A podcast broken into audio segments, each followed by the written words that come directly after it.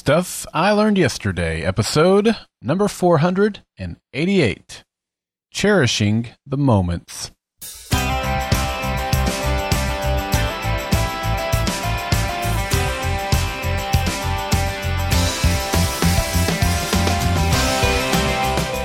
Welcome to Stuff I Learned Yesterday. My name is Daryl Darnell. I re listened to every single Coldplay studio album over the weekend in preparation for their concert in Tulsa this Thursday.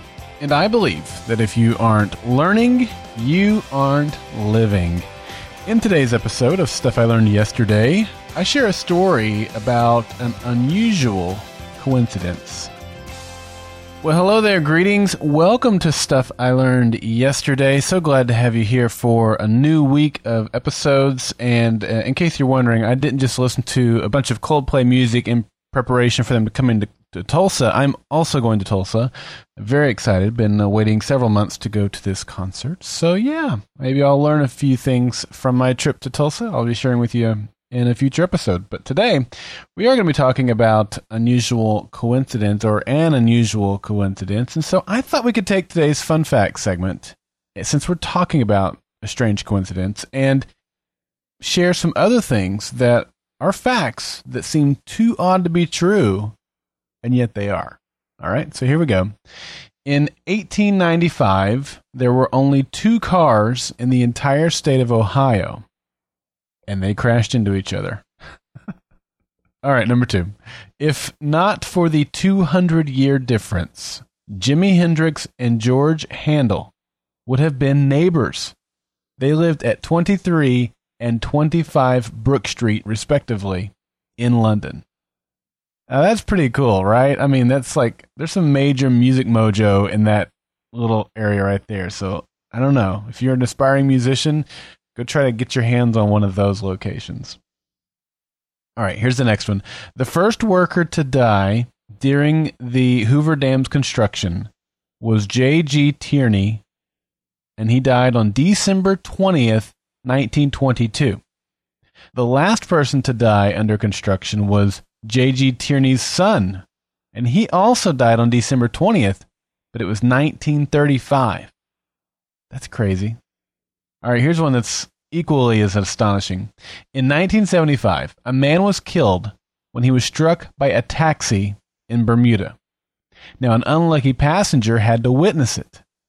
A year later, that same taxi driver was driving the same passenger when the taxi struck and killed the original victim's brother. It's crazy. You know, I don't know if you used to watch Lost. I did. And they had all these things like you would see two of these characters on the screen together before they came to the island and they never knew it and all these weird coincidences that seemed too strange. They just had to be true. They had to be tied in. Well then you find stuff like this out and you're like well maybe lost wasn't so far-fetched after all. All right. This one's a little bit longer but it's amazing.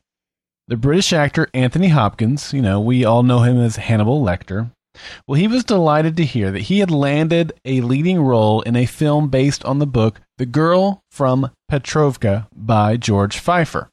A few days after signing the contract, Hopkins traveled to London to buy a copy of the book. Now, he tried several bookshops, but there wasn't a single copy to be found. So then, while waiting at Leicester Square Underground for his train home, he noticed a book apparently discarded on a bench. And incredibly, it was the girl from Petrovka. Now, that in and of itself would have been a coincidence enough, but in fact, it was merely the beginning of an extraordinary chain of events. You see, two years later, in the middle of filming in Vienna, Anthony Hopkins was visited by George Feifer, the author. And Feifer mentioned that he did not have a copy of his own book. He had lent his last copy, containing his own annotations, to a friend who had lost it somewhere in London. Well, with mounting astonishment, Hopkins handed Feifer the book he had found. Is this the one? he asked, with the notes scribbled in the margins. And indeed, it was that same book. Incredible, isn't it? Kind of makes you wonder. Strange but true coincidences.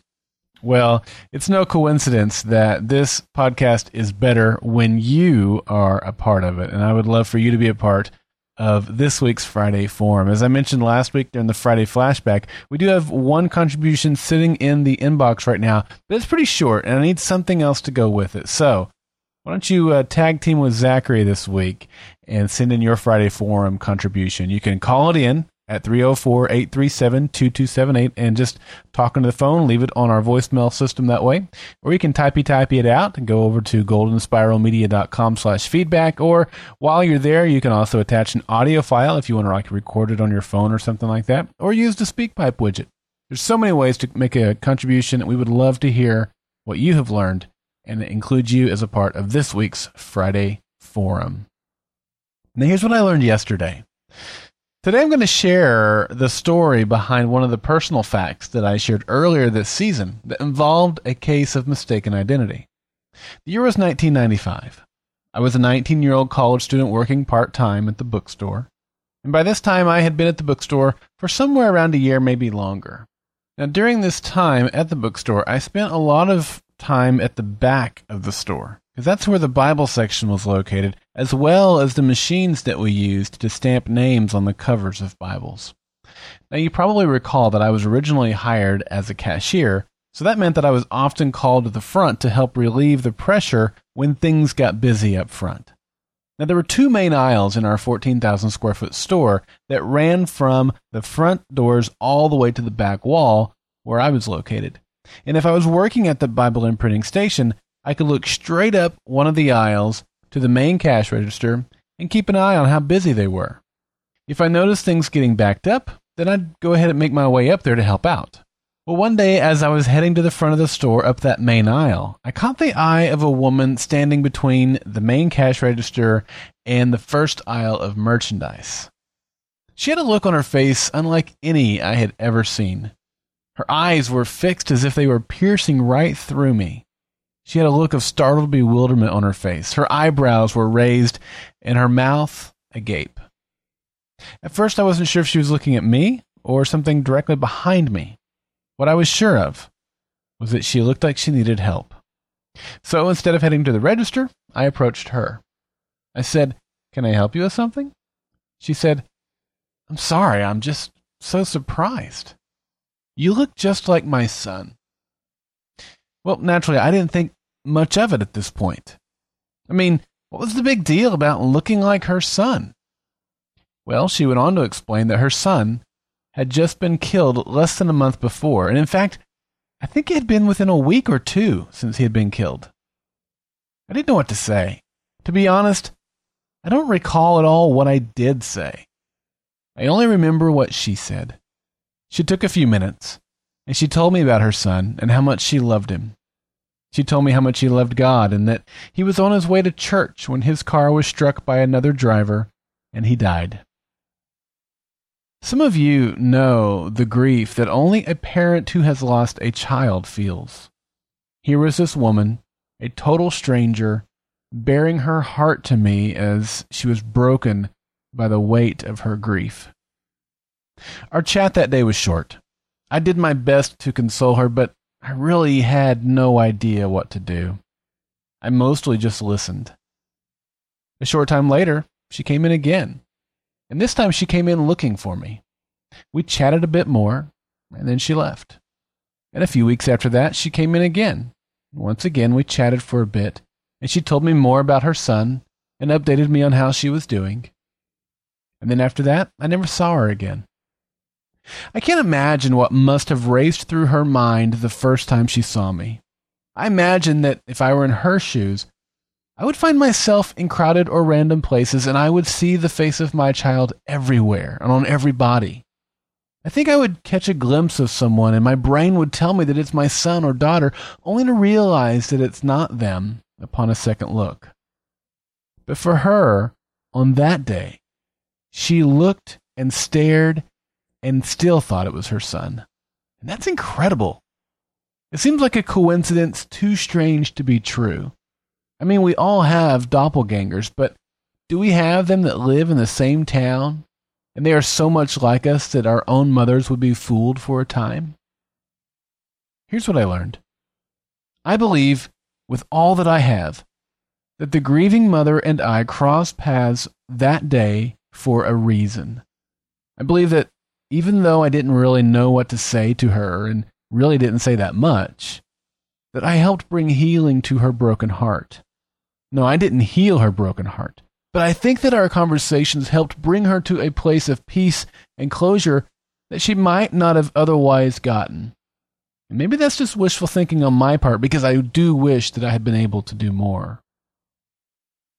This is the time of year when a lot of change is happening. Kids are going off to school and maybe even moving off to college. In our city, a new school opened up and redistricting took place. My daughter told me that there are kids at her school that lost all of their friends to the redistricting and are now having to make all new friends all over again. Summertime is a season where many families relocate, and with that comes a brand new world. I experienced a similar dynamic my first year of marriage. My wife and I moved to Lubbock to help set up a new store and to train me to be a store manager. Well, 10 months later, when we were just getting settled into our church, my wife had just been given a promotion at her job, and we were finally feeling at home in West Texas. Well, I got a call that I had been promoted to a store manager position, and less than a week later, we were living in a new town 200 miles away, and nothing was familiar. It was hard. I was just starting to build some great friendships, and now they were suddenly gone. That move took place 16 years ago. Since then, I've learned a lot of things, but one of those things is that sometimes, maybe even lots of times, people aren't intended to be a part of our life for very long. Sometimes we encounter others only a couple of times. Sometimes we get to spend months or even a few years with people we care about.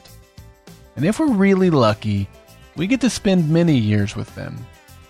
I truly believe that sometimes people are only brought into our lives or we into the lives of others so that we can have a brief yet powerful impact. But regardless of the length of time that we get with them, if they have impacted our life in a positive way, or we have impacted their life in a positive way, we have much to be grateful for, and they will always be a cherished part of us. I'm Daryl Darnell, and this has been Stuff I Learned Yesterday.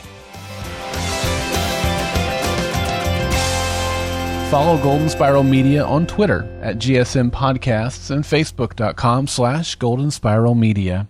Join the Stuff I Learned Yesterday Facebook group at Facebook.com slash groups slash Stuff I Learned Yesterday. And if you've enjoyed this episode, I would be grateful if you'd share this podcast with a friend.